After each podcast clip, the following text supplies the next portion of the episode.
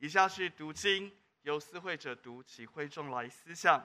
今天所读的经文在提摩太后书一章三到四节。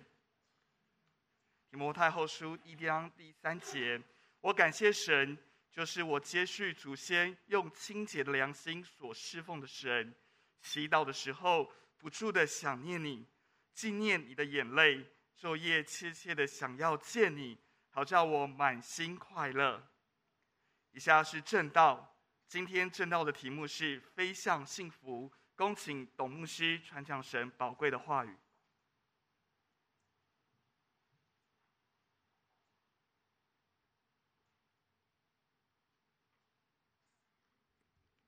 亲爱的弟兄姐妹们，喜乐平安。我们过了第二个年，新年喜乐。感谢神，我们在台北弟兄姐妹们可以一起聚集敬拜。我相信各地的合一堂里面也充满了许多台北合一堂弟兄姐妹们，哈利路亚。今天跟大家思想的题目是我们要飞向幸福。我想新年的时候大家都会看到一个很奇妙的一个红色的福字，但它在贴在门口，是正的还反的？因为要福到，对不对？啊，希望福到我家。主耶稣基督很爱我们，圣经里面充满了祝福，但人能不能得享祝福呢？期待每个人都能够在新的一年里面，嗯，飞向上帝为我们所预备的福气。哈利路亚！曾经有一个天使，一天呢，他遇到了一位农夫。那这位农夫呢，哦，就向他抱怨，很沮丧的跟他说：“我的水牛死了，我要怎么下田耕种？”我水牛死了，我我我我我怎么下田工作？我没有办法在田里面工作了。那这个天使呢，就给他一只很健壮的水牛，哇，他好高兴哦！天使就在这位农夫身上身上感受到幸福的味道。天使走一走，走一走，走，又遇到一个男人，哇，他很沮丧，他很难过，为什么？因为他被人家骗了，连回家乡的盘缠啊、哦，这个钱都被人家骗走了。他就很难过，他说 我, 我连回家的钱都没有了。天使就哎给他、呃、一笔一笔钱，让他可以啊、呃、顺利的买车票回家。那天使从这个啊、呃、被人家骗了，连返家的钱都没有了啊、哦！眼睛当大看着我，好不好，徐姐啊啊、哦哦？那这个呃，你就会发现，哎呀，讲故事很好听的嘛，对不对啊、哦？那这个呃呃，他看到哇，我我我我失而复得，我本来不能回家，钱都没有，那哎拿了钱啊，可以买车票。哇！天使从他身上又感受到幸福的感觉，幸福的味道。天使又走一走，走一走，走一走，走到了一个年轻人的面前。这个年轻人是一个有才、英俊，也很有财富的才，啊，前面那是才华，知道吗？哈，有才，哈，有才，啊，两个才都有。然后很英俊，很年轻，那么啊、呃，也也真的很棒的，有一个很美满的家庭。温柔很美丽的妻子。那但是这个天使从这一位呃年轻啊才俊啊这个这个高富帅还有才，对不对哈？那这个人身上他看不到一点快乐。那这个人就告诉他说呃呃呃我什么都有，但是我只缺一样东西，就是我不快乐，我不快乐。那呃那那那天使说你为什么不快乐？他因为我感受不到幸福。不快乐的原因是我感受不到幸福，我什么都有，但我不快乐，因为我不觉得我是个幸福，我感受不到幸福的感觉。我什么都有，可是我感受不到幸福。那天使就知道说好，那我知道该怎么做了。天使就立刻让他毁容，然后夺去他的才华，还有夺去他的什么财富。天使就走了。一个月以后，这个天使呢就回到这个他的呃身旁，看到他衣衫褴褛，知道吗？大家可能听不懂啊，一些年轻人衣衫褴褛就是穿的破衣啰嗦的啊，那衣服都破的啊，很旧的、很脏的，倒在路旁。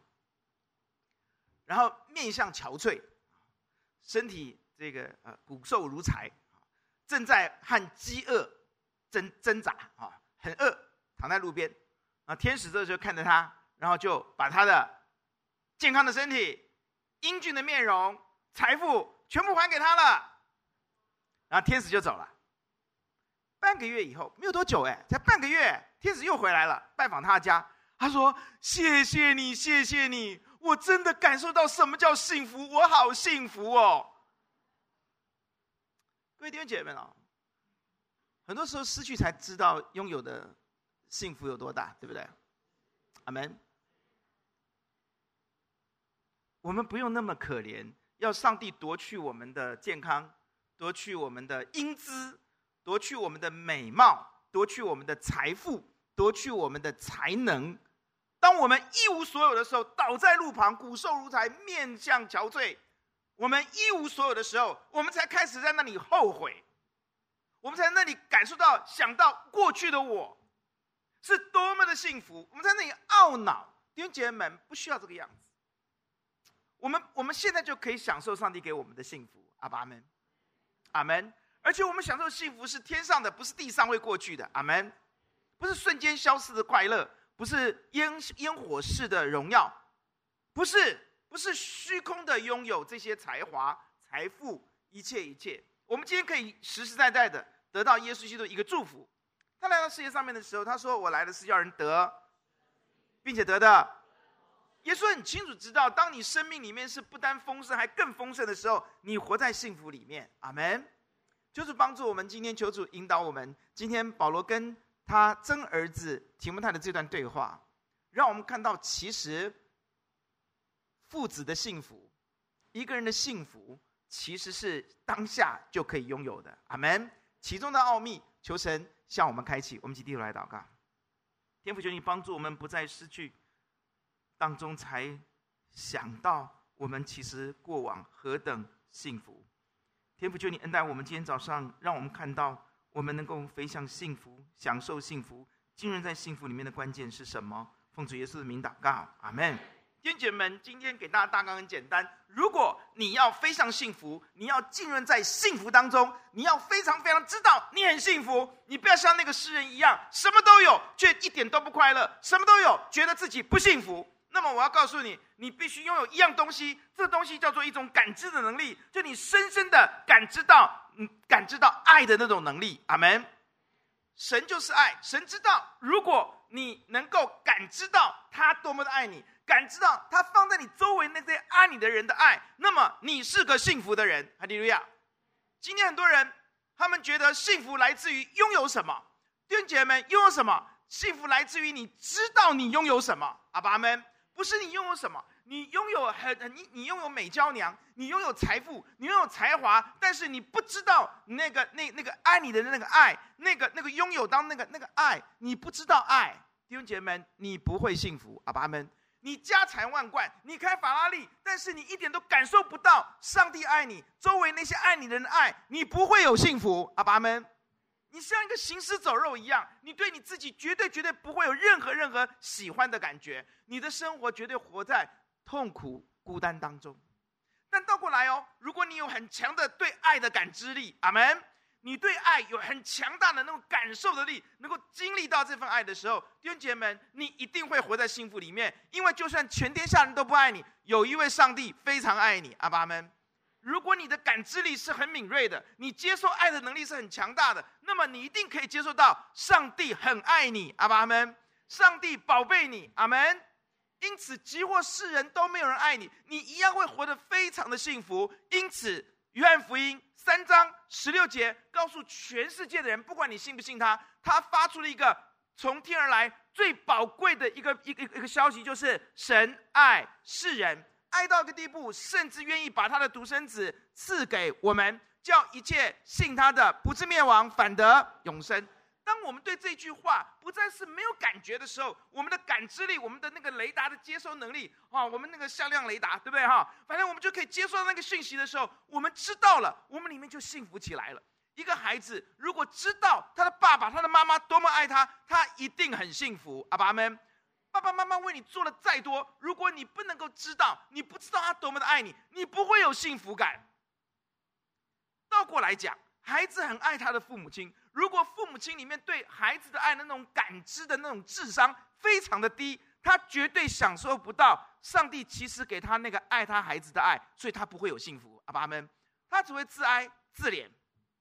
亲爱的弟兄姐妹们，我呼求主帮助我们知道，其实我们能够幸福的关键在于我们知道人很爱我们，知道周围有一群爱我们的人，他们的爱感受得很深，他们对吧？我们感受很深，我们对上帝对我们的爱是非常深度的知道的。阿们。这就是保罗他在这段经文里面所要告诉你的。我们来看这段经文，这些经节很简单。他说：“我感谢神，他对他的儿子提摩太说，他的真儿子啊，在主里面的儿子啊，我感谢神，就是我接续主中用清洁的良心所侍奉的神，祈祷的时候不住的想念你。”阿门。他告诉提摩太，他让提摩太知道我是多么的想念你。原文是呃昼以继呃继夜啊，昼以继夜，就是说，就是说我不断不断的，不断不断的。我不断不断在想念你，我是无时无刻不在想念你。保罗为什么这样告诉他？是要让提摩太知道我很爱你。阿门。接下来说纪念你的眼泪，昼夜就是白天跟晚上都切切的想要见你，好叫我的心里面快乐。你知道，如果有一个人说我日以继夜的在在在思想你，我白天晚上流着泪都想看到你见你的时候，那个爱是不是很大？保罗强烈的希望提摩太知道保罗是这样的爱他。阿们。弟兄姐妹们，这也是上帝对世人的期待，他强烈的希望你我知道他日以继夜的在想念你我，挽回你我，希望你我能够得着永生，到一个地步白天晚上他都切切的看着我们。哈利路亚。孩子刚生出来的时候，是不是我们常在看他？是不是啊？像谁啊？眉毛像谁啊？耳朵像谁啊？对不对啊？哇，这个孩子哦，哭声好像不一样哦，对不对啊？就日以继夜的，有没有？那爸爸下班的时候，第一件事情不是看妈妈，是看谁啊？哎，看小孩啊！妈妈不用吃醋，一定是这样啊。那就心里面想着他，连做梦都梦到他，对不对？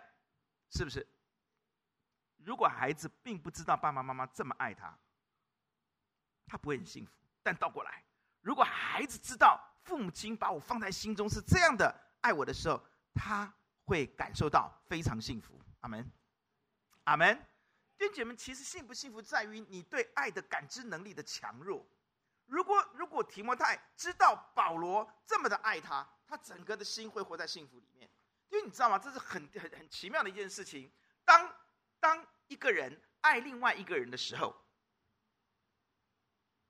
而另外一个人却不知道这个人很爱他的时候，爱的价值，这份爱的价值，这份爱的温度，这份爱的美好跟璀璨都不见了。不管他多么的爱他，如果对方不知道他很爱他，那么这份爱，他那个里面的美好，那个璀璨，那个温暖，那个温度，那个价值就荡然无存了。彼此之间的互动，彼此相爱也没有办法越来越多了。阿们。如果一方不知一方很爱一方，一方他们对方都不知道对方，不能感受到对方的爱的时候，没有那种感知能力的时候，他们一定会失去美好、幸福、美满、喜乐。阿们。但倒过来哦，如果一方爱一方，而这一方知道他很爱他的时候，那就翻过来咯，这一方对他的爱或对方对他的爱就价值无限，就温度破表。阿们。就非常的温暖，非常的有价值，就非常的璀璨，非常的美好，是甜的。阿们。并且彼此之间会有加成效应，会更加的彼此相爱。你爱我，因为我感受到了，我就要更爱你。阿们。会这样上来，并且他们会活在，一定会活在幸福、美满、美好、喜悦的里面。阿们。这是飞向幸福的根基，你一定要搞清楚。所以你一定要求主帮助你，能够深度的、有深度的知道上帝多么爱你，深度知道你周围的人多么爱你。你要有一种智能，这种智能我认为是比比任何智能都重要的，就是对神、对人的爱的那种感知的能力。阿爸们。阿们。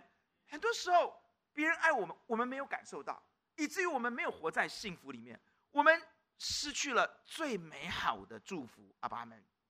很多时候上帝非常爱我们，我们不知道，因此我们没有活在幸福里面。我们常在在骂上帝，我们常在抱怨上帝为什么没有成就这个成就那个。其实错了，问题出在断线了。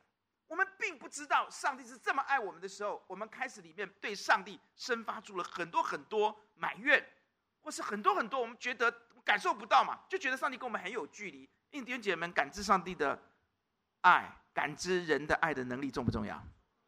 这是我们幸福的关键。二零二一年开始，求主帮助你要追求这个能力，阿们。那这个能力啊，基本上面我们为什么会越来越少？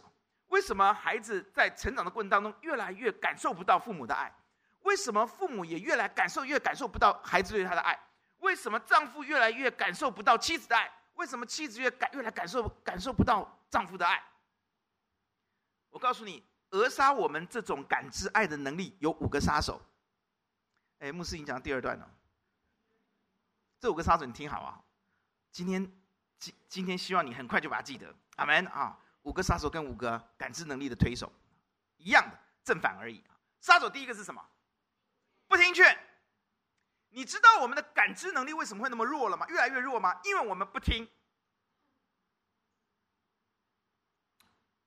有很多根深蒂固的一些思想观念在我们的脑海里面，让我们不听，不对，不合，你讲的不对。有很多根深蒂固的一些观念辖制住了我们，让我们的心对真理是封闭的，让我们非常的主观。其实很多时候一件事情有各种不同的角度的解读，对不对？我们如果只抓住其中一个，我们就会变得很容易批判别人，我们就感受不到别人的爱。阿爸们，爱的表达是各种方式嘛，这是爱的语言就有五种嘛，对不对？是不是？所以当我们在神那边，我们是一个很很很很封闭的人，我们不听劝的人，我们很容易，我们就会失去爱的知觉。当别人劝我们的时候，人家人人家是爱我们才跟我们讲，我们会把它解读成因为我们很主观，我们拒绝听，因此我们得不到那个美好的劝诫的祝福，阿爸们。而且我们也享受不到这个人愿意跟我们讲真话的爱。更可怕的是，我们很可能把那个真正愿我们跟我们说真话、爱我们的人当成我们的敌人，有没有可能？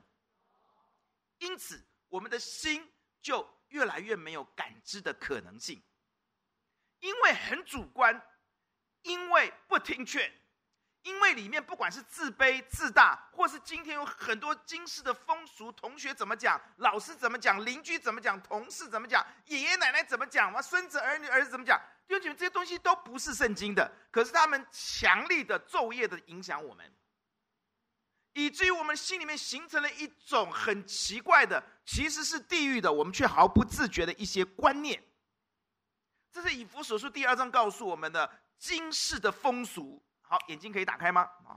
今世的风俗，今世的风俗很可怕的，它是一种文化性的，它是潜移默化的，它是你生出来之后就与你同在的，它是透过你的老师、你周围的媒体、你的同学、你的你你周围一切的朋友、你的亲戚、你的你的一切一切，他们会不断的把这些东西放在你的脑海里，记不记得过去的士大夫观念啊？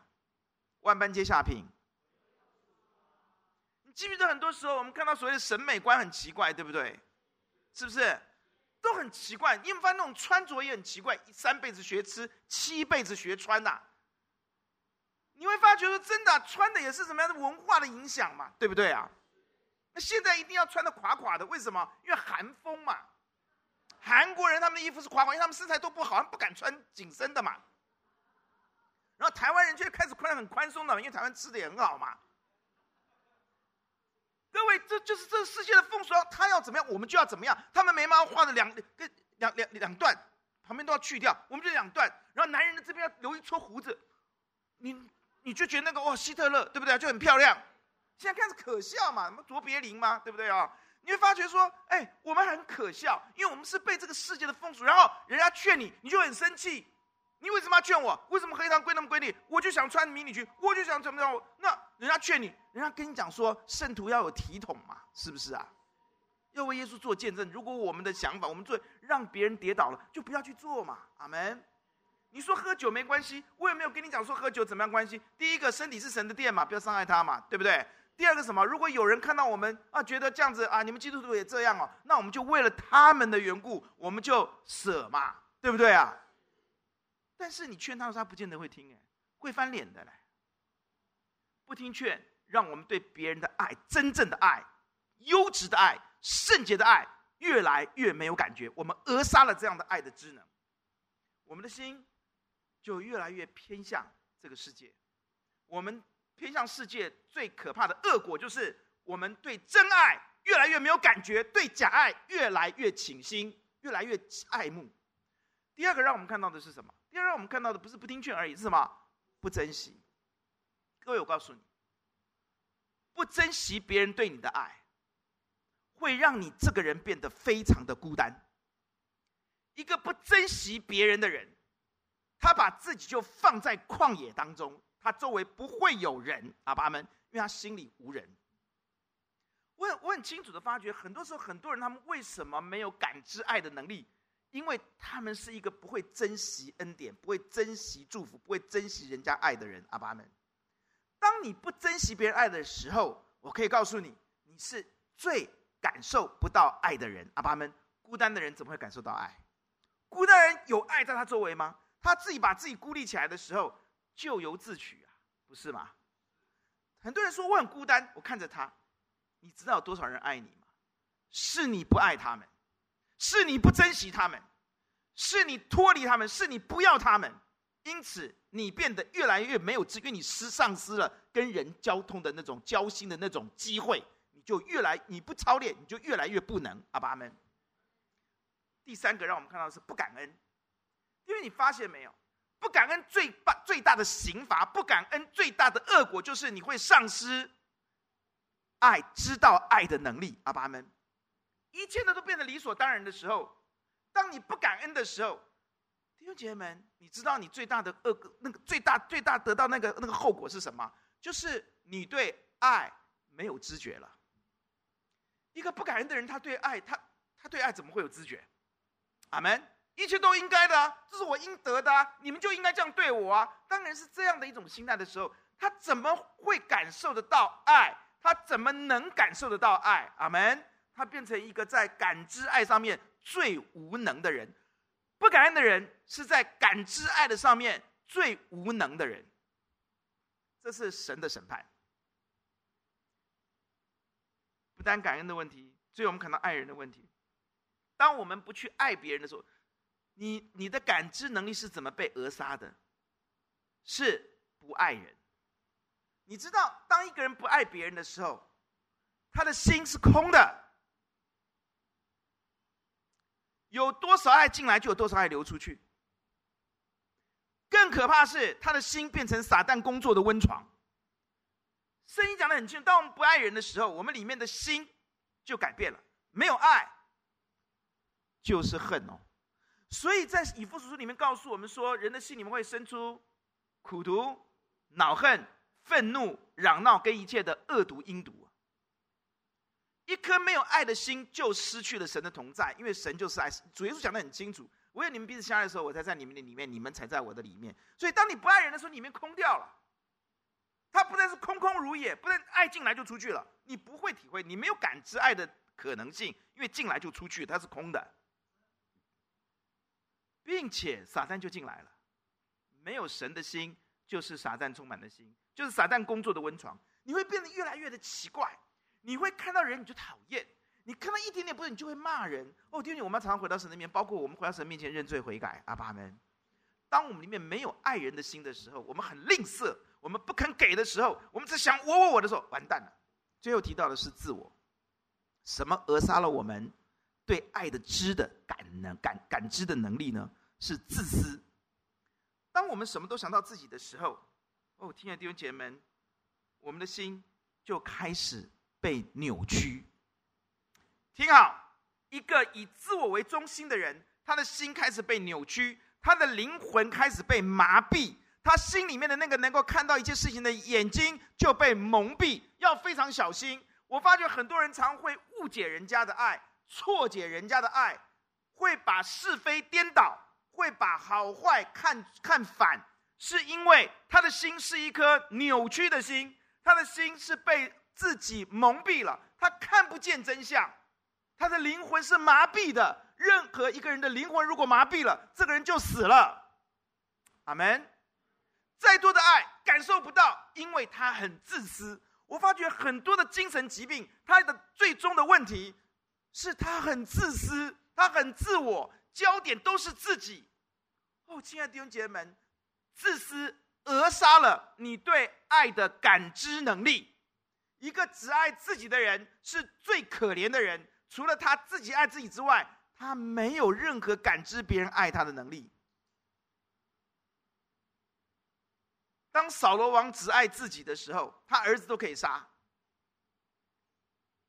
这个人就成为一个疯子。一个以自我为中心的人是没有救的。因此耶稣说，如果你们要跟从我，你们要得到我的拯救，你要舍什么？自己。你要舍自己。亲爱的朋友，我可以告诉你，这一切一切上帝都给你预备了出路。哈利路亚。你会发觉其实听劝并不容易，你会发觉珍惜很困难，对不对？感恩更是不可能，对吧？最后想爱人，我蛮自意的，我觉得我还蛮爱人的啊。哦，你希望上帝打开你生命的真相，其实你爱人其实也为你自己，你在积功德，你在为自己未来好处铺路，你在投资，你根本不是真正的爱人。爱人是不需要回馈的，对不对啊？你你在追求虚名，你在自我实现，还是我，不是吗？所以马斯洛后来发现，不行不行，最高的人类的需求的顶峰不是自我实现，是要有神秘的宗教经验。他只能摸到这里，后来他自己也疯了。马斯洛后来自己也疯了。我可以告诉各位，这些什么需求理论够了啦，那就是作古都可以当当历史了。今天上帝告诉你说，这一切都不可能吗？神可以翻转，阿爸们，这是我们要享受幸福的关键，而这关键人做不到，人做不到。你你妄想自己能够靠自己的，能够成为一个听劝的人。表面的假仙谁都会了，嗯，对，你说的很好，谁不会？心里面是不是那么回事？听得进去吗？真的受劝吗？珍惜，真的在珍惜吗？你会珍惜吗？各位弟兄姐妹，求主帮助你。在下面我们要用真理来告诉你，让我们对爱的感知能力提升的五个推手。阿爸们，一样，第一个是听劝。阿爸们，我可以告诉你，有一样东西可以翻转你的心，让你的心可以成为一个听劝的心，这叫做真理。真理让人得以自由，真理让人得以成圣。阿爸们，你第一件事情，你你可以不听别的，但你要开始听真理。阿们。我建议你可以开始读圣经，读得懂，读不懂一天就读一章都好。教会还有很多的一些一些我们圣经之钥啊，什么帮助你。你开始读圣经，你不要管你读得懂读不懂，你就开始读圣经，然后你请求神啊，圣灵啊，教我，可不可以？真理可以帮助你听劝，真理可以让你从不听劝变成听劝。真理本身就是神的道，就是改变你心，运行在你心里面，要扭转你的心，改变你心的。阿爸们，阿们。真理可以帮助你听劝。第二个，如果你说我要珍惜，那我要告诉你，主耶稣从旧约到新约，神从旧约到新约都让我们学一个功课，我们要在一切的事上看见上帝的上帝的的的的祝福。上帝是慈爱的主，我们要学习在一切的事情上面正面。阿爸们，我说的很简单，这样就懂了。你说我要怎么样成为一个珍惜的人？就约到新约神教我们很简单呐、啊，你看别人的好嘛，阿爸们啊，你多看对方的好嘛，对吗？阿们，你看看这些诗人。在他们最困难的时候，他们总是看到上帝曾经对他们多么好嘛，对不对啊？是不是呢？你从来都不看人家的好，两只眼睛盯着人家的这这个缺点看，你怎么会珍惜人家摆在你周围的人嘛？阿爸们，请你两只眼睛定睛去看人家的好，数算人家的好。我到今天也要学习功课，我们一起来学习好不好啊，弟兄姐妹们啊？阿们。你都看人家的不好，你怎么会珍惜人家嘛？恋爱是谈不下去的啦。如果你一直看对方的缺点，你恋爱是谈不下去的啦，是不是啊？婚姻为什么会是恋爱的坟墓啊？就是结婚那天开始都看清楚了，都该看什么？都该看清楚对方的缺点啦，对不对啊？合一堂为什么告诉你说你要用三至少三个月，你要来寻求神到底对方是不是？因为恋爱是一场幻觉啊。爱情根本就是幻觉啊！阿们，清醒之后就怎么样？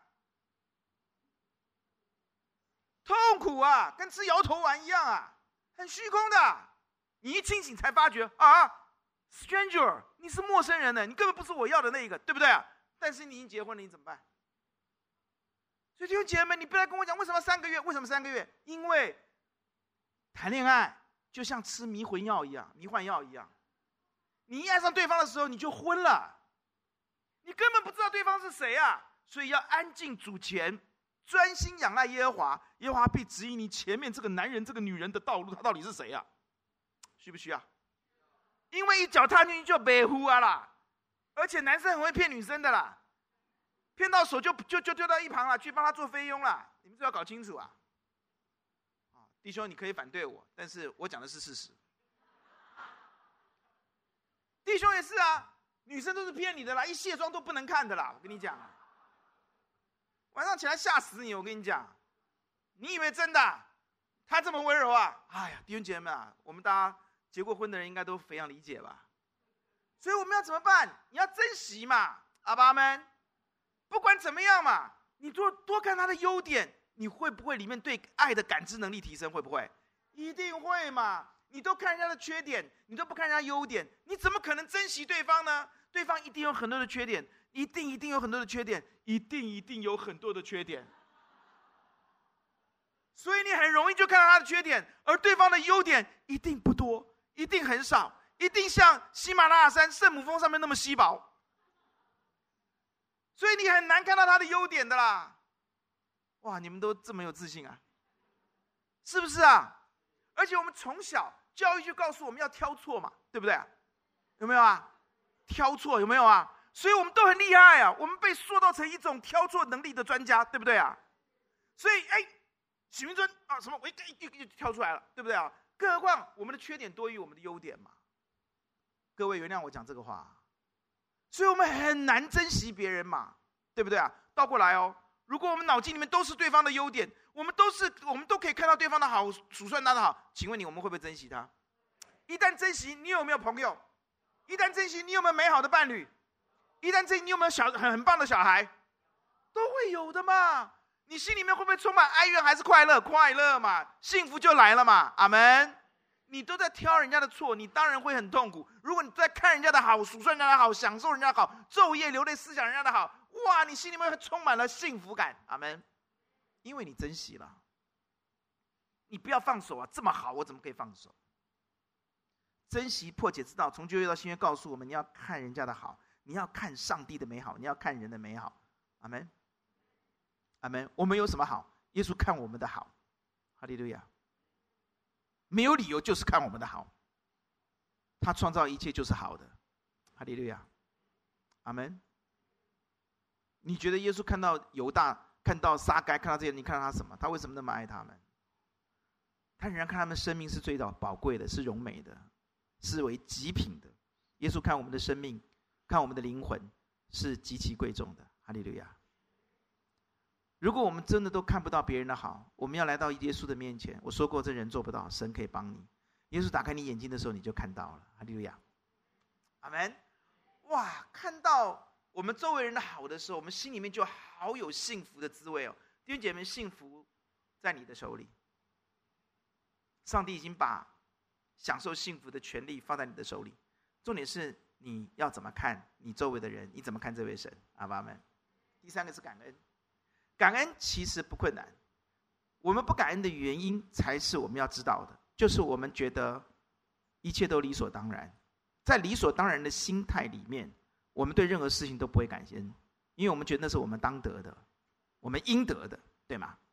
请问，能够自主呼吸是你应得的吗？新冠病毒来的时候，很多人不能自主呼吸耶，你觉得自主呼吸是理所当然的吗？心脏跳动是不是理所当然的？是不是？心脏跳动是理所当然的吗？你最好跟我得一样的病啊，非典型的心律不整啊，随时都会没有电啊。我可以告诉你，它绝对不是理所当然的。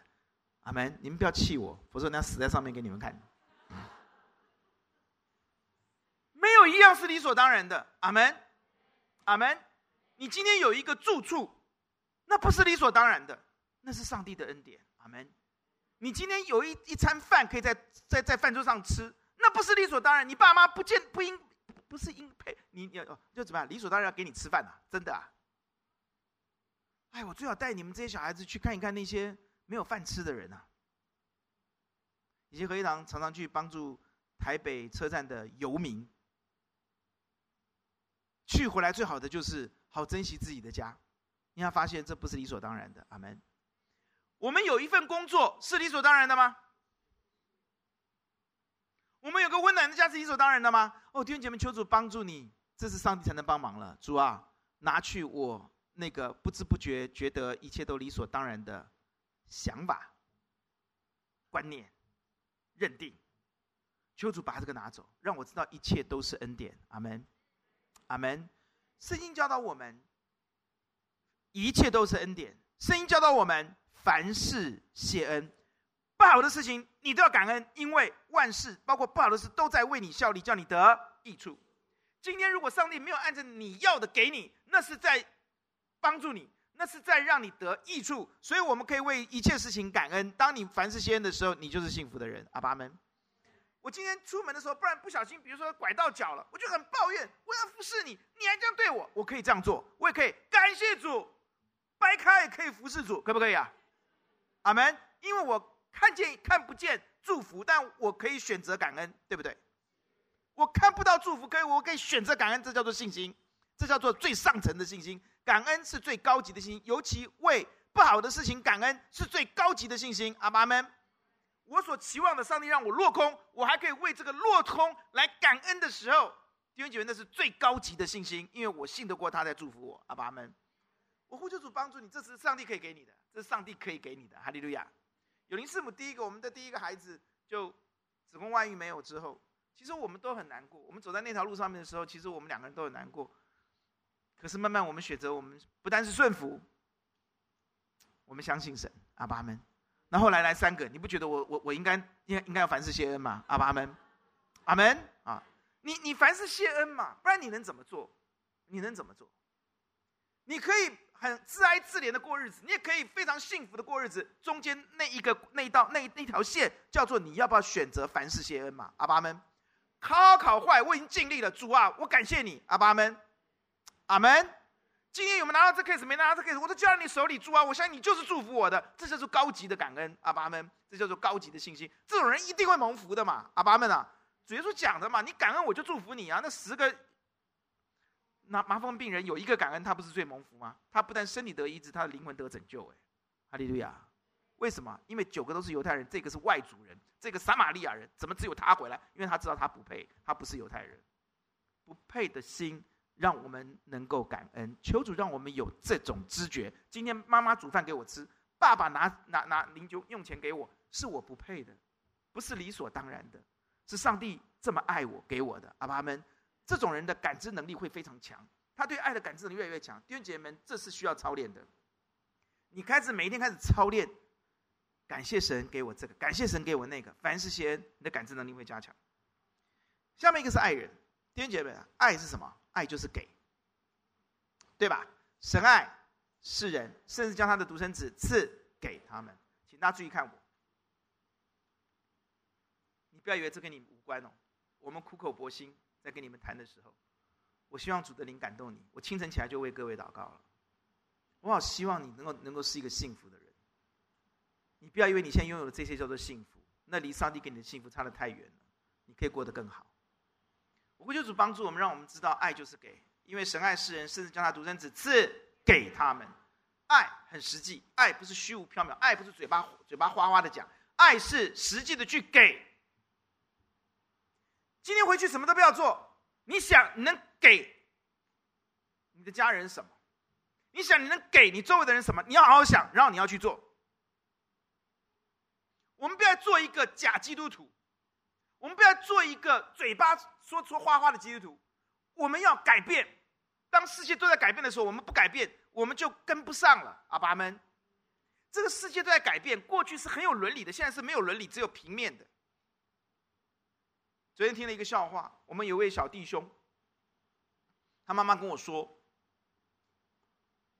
他在学校有一次老师叫他们打扫的时候，他很不服气，他回来跟他妈妈讲说，老师的办公室比我们都大、哎、他只会出一张嘴，他我们在扫地的时候他都没有扫。你听得懂现在你小孩的概念吗？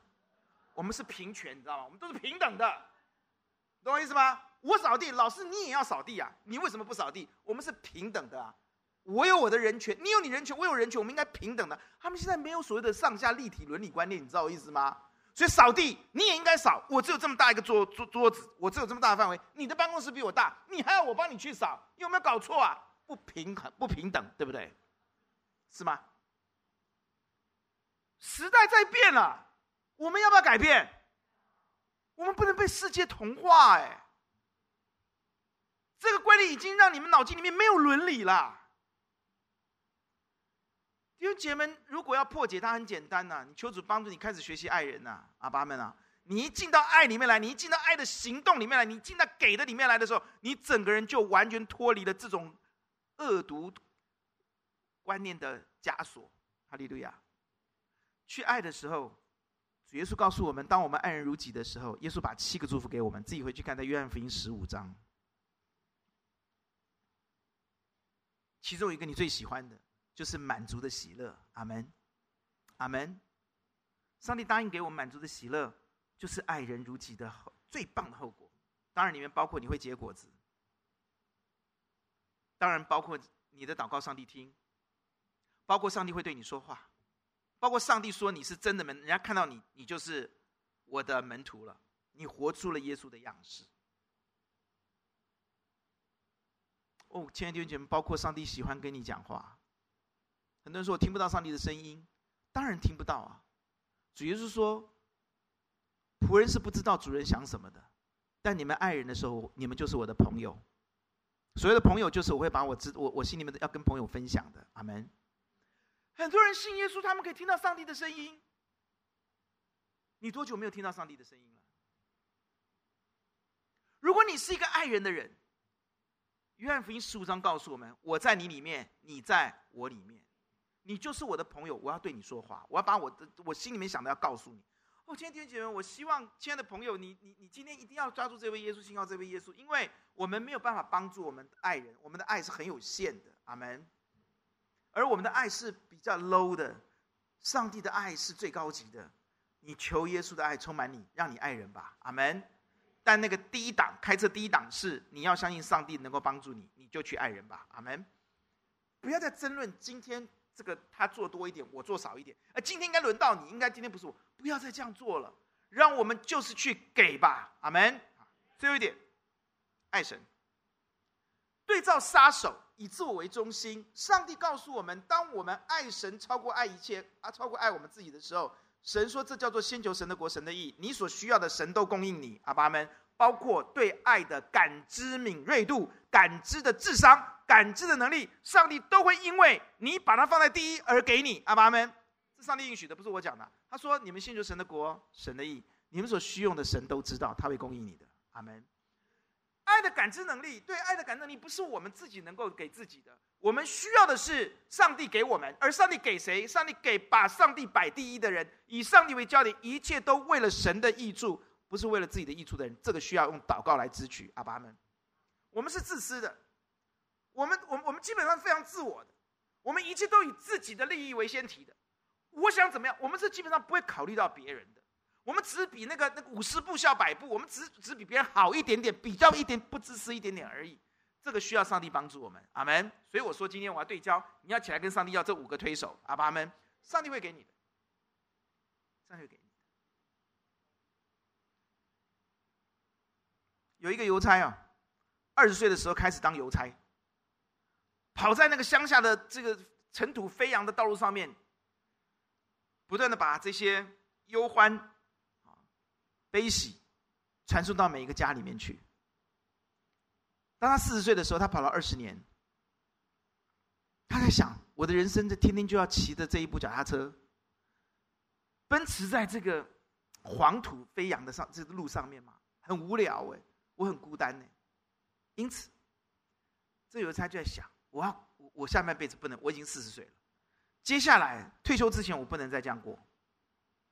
有一天呢，他就经过一个花店，哎呀，他发觉对了，就是他，他就在花店里面买了很多野花的种子，知道吗？每天送信的时候呢，他就不断的撒，不断的撒，不断的撒，不断的撒。一天两天，一个月两个月过去了。一年半年一年过去之后，他发现他不再孤单，他发觉冬天有冬天的花长起来，夏天有夏天的花长起来，秋天有秋天的花长起来，春天有春天的花长起来。他现在骑在那条路上面的时候，他发现他不再孤单，他不再觉得无聊，他不再觉得人生很很苦短，他不再觉得这样，他发觉他是吹着口哨，好愉悦的在那里骑，周围伴随着他的是美丽的花朵。弟兄姐妹们，今天如果我们不撒爱的种子，我们永远是孤单的。阿们。如果我们撒出爱的种子，我们的人生下半辈子，我们会有许多的爱围绕我们，而且我们可以在当中体会到那个幸福。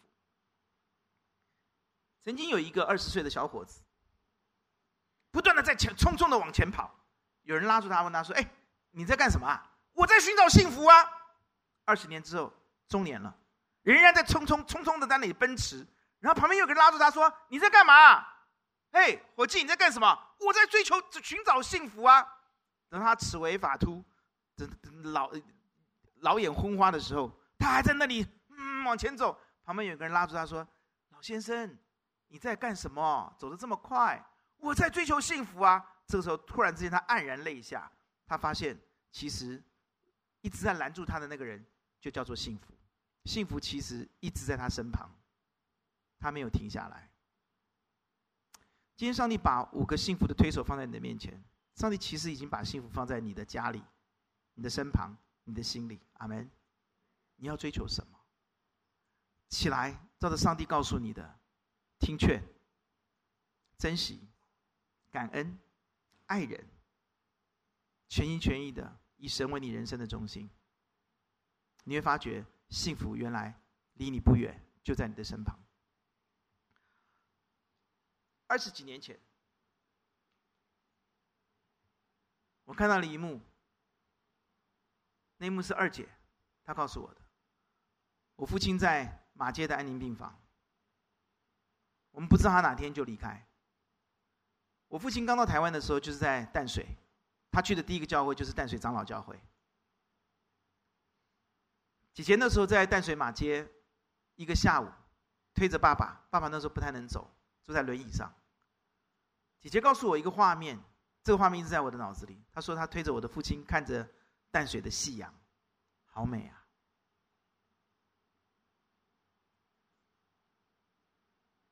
回到前几年，我看见一个带绿世界带孩子们，那时候懂到懂心懂意都很小，我们带他们去绿世界，尤其懂意最开心，他喜欢生物。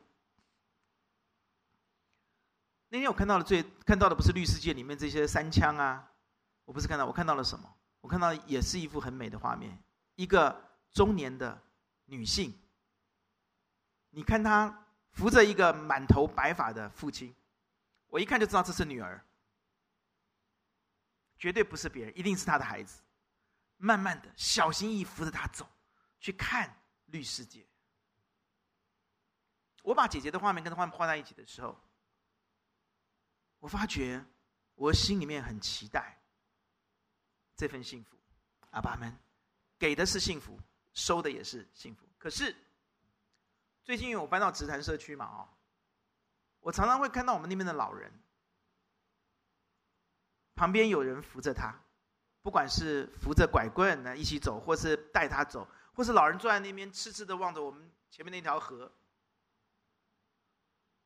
然后旁边坐着一个人，我都觉得很不对劲。我觉得很不对劲，这画面跟我二十几年前，跟我前段前几年孩子们小时候带他们去绿世界，就是很怪，我觉得不对劲。后来我懂了，原来站在他们身旁的是菲佣，是应佣，是乐佣。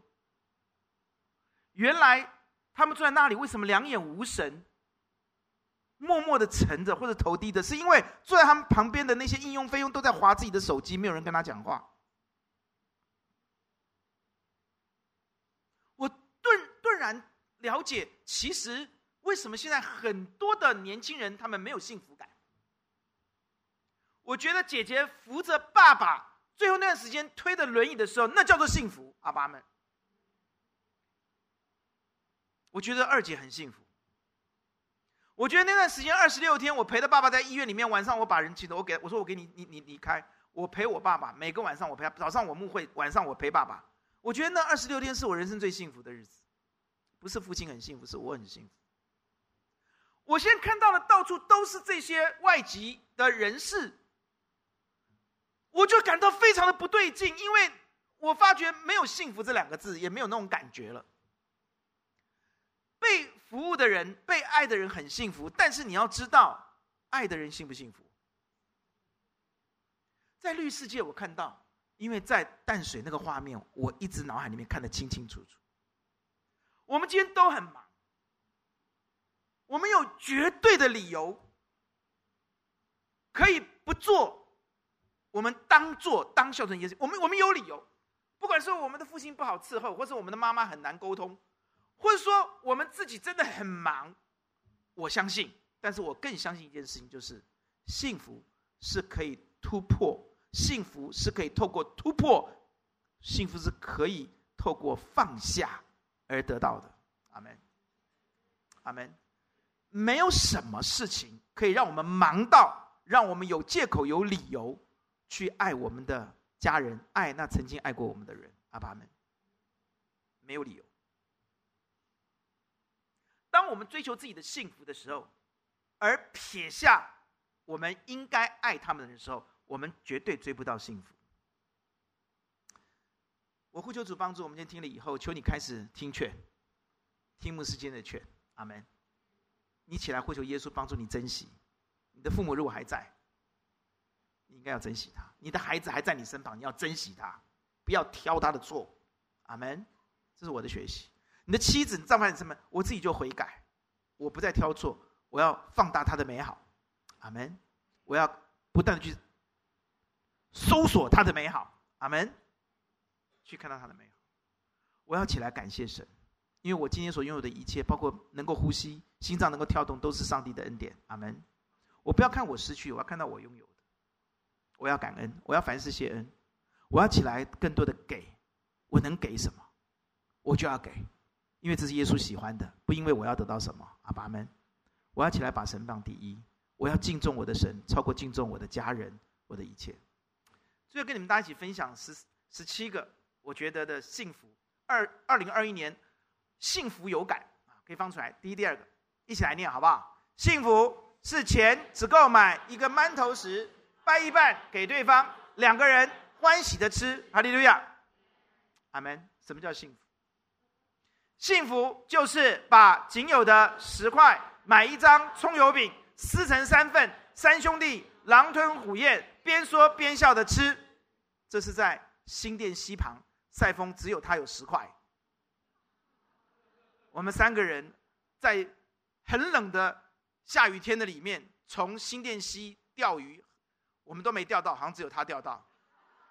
我们站在新店西旁，看到有一个卖葱油饼，只有他有钱，他就去买了一张四个，我们三个人狼吞虎咽，一面吃一面笑一面吃。到今天我都可以感到那个叫做幸福。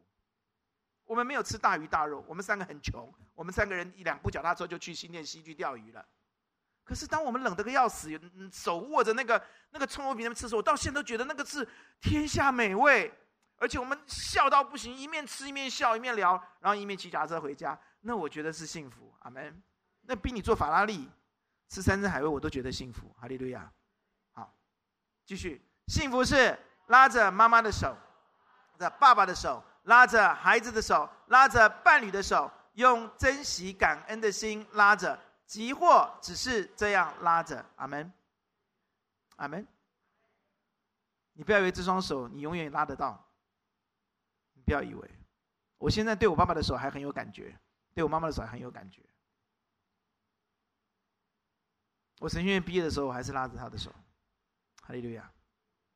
那个时候拉不是他拉着我，是我拉着他。幸福就是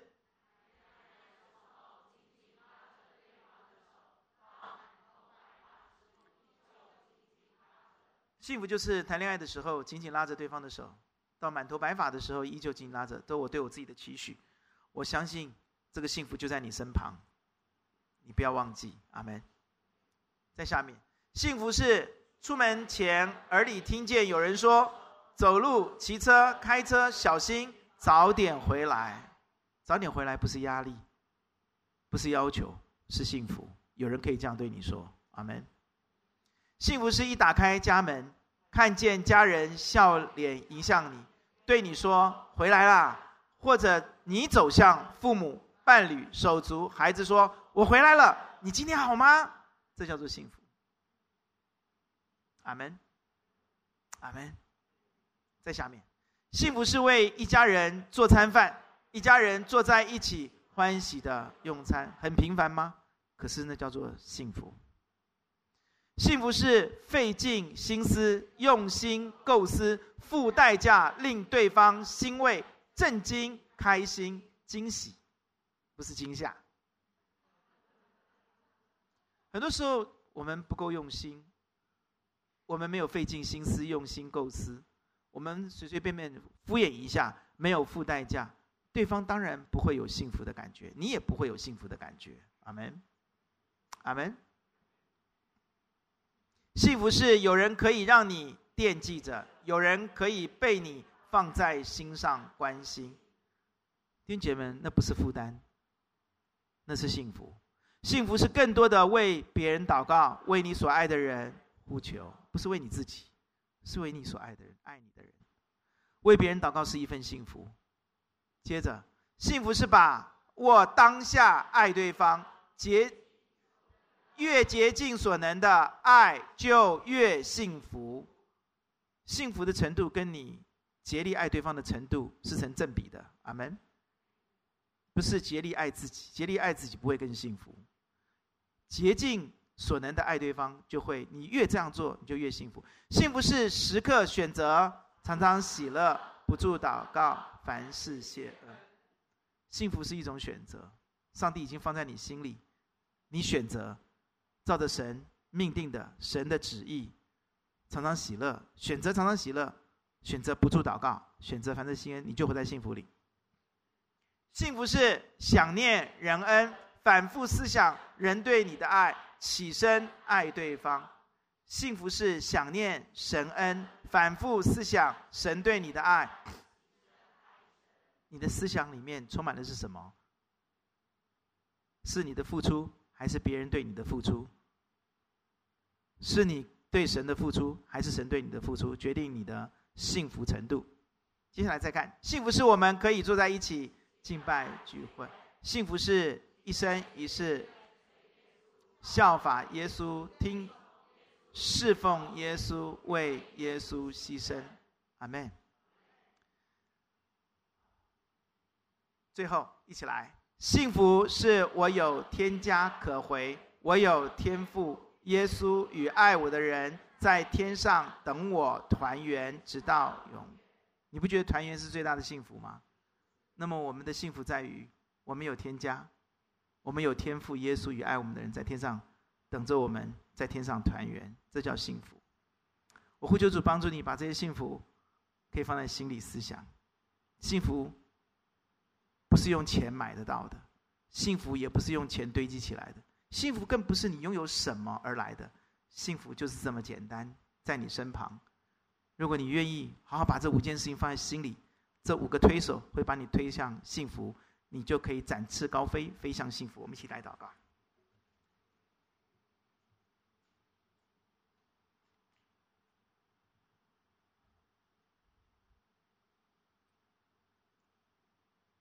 我今天要问做父母的，你愿意飞向幸福吗？我要问孩子，你要飞向幸福吗？我要问配偶们，你要飞向幸福吗？我要问圣徒，你要飞向幸福吗？为自己来祷告。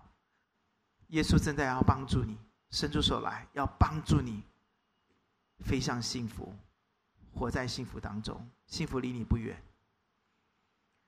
请为自己来祷告。请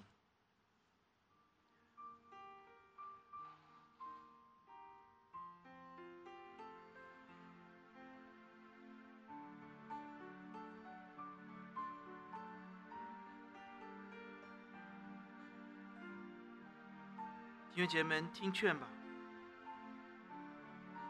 求耶稣帮助你听劝，求耶稣帮助你珍惜，求耶稣帮助你感恩，求耶稣帮助你爱人爱神吧。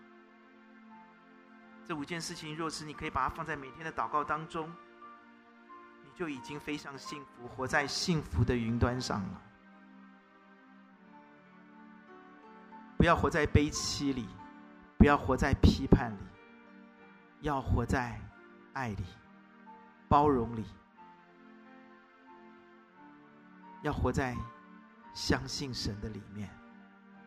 我们来唱这首诗歌，有一条路，这条路是幸福的路，神每天带着你走。我走过最幸福，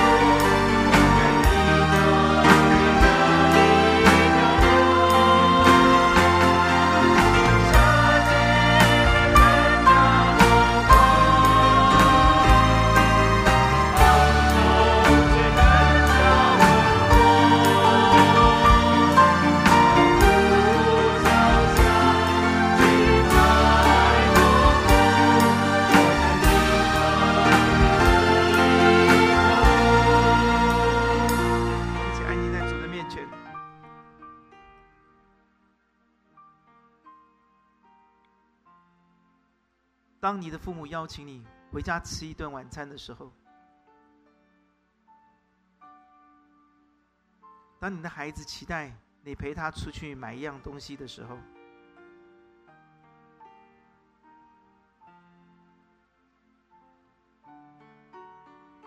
当你出门的时候，你的丈夫或是你的妻子或是你的爸爸妈妈跟你说，走路小心哦，让我们不要想，不要把这些话、这些邀请当作平常、普通。当我们回来有热食可以吃的时候，让我们不要觉得理所当然。当爸爸妈妈把零用钱塞在你手里的时候，你不要觉得这理所当然。当大家都在找非庸应庸的时候，你不要觉得本来就应该这样。当大家都追求自己的幸福美满婚姻爱情的时候，远远的把自己的家人抛诸在脑后的时候，你不要觉得这是神的心意，你不要觉得你可以因此过着公主王子般美满的生活，你不要觉得多洗一副碗筷，多洗一次碗盘是吃亏，其实那是幸福。这是牧师二零二一年对自己的期待。你不要一直挑人家的错，我不要一直挑人家的错，我要看人家的好。亲爱的主耶稣，今天早上我们来到你面前，二零二一来了，帮助我们活在你的爱里，有你的爱彼此相爱，帮助我们听劝、珍惜、感恩、爱人、爱你，让我们每一位弟兄姐妹都可以展翅高飞，展开幸福的翅膀，飞向你为我们所预备的幸福。奉主耶稣的名祷告，阿们。愿神祝福大家。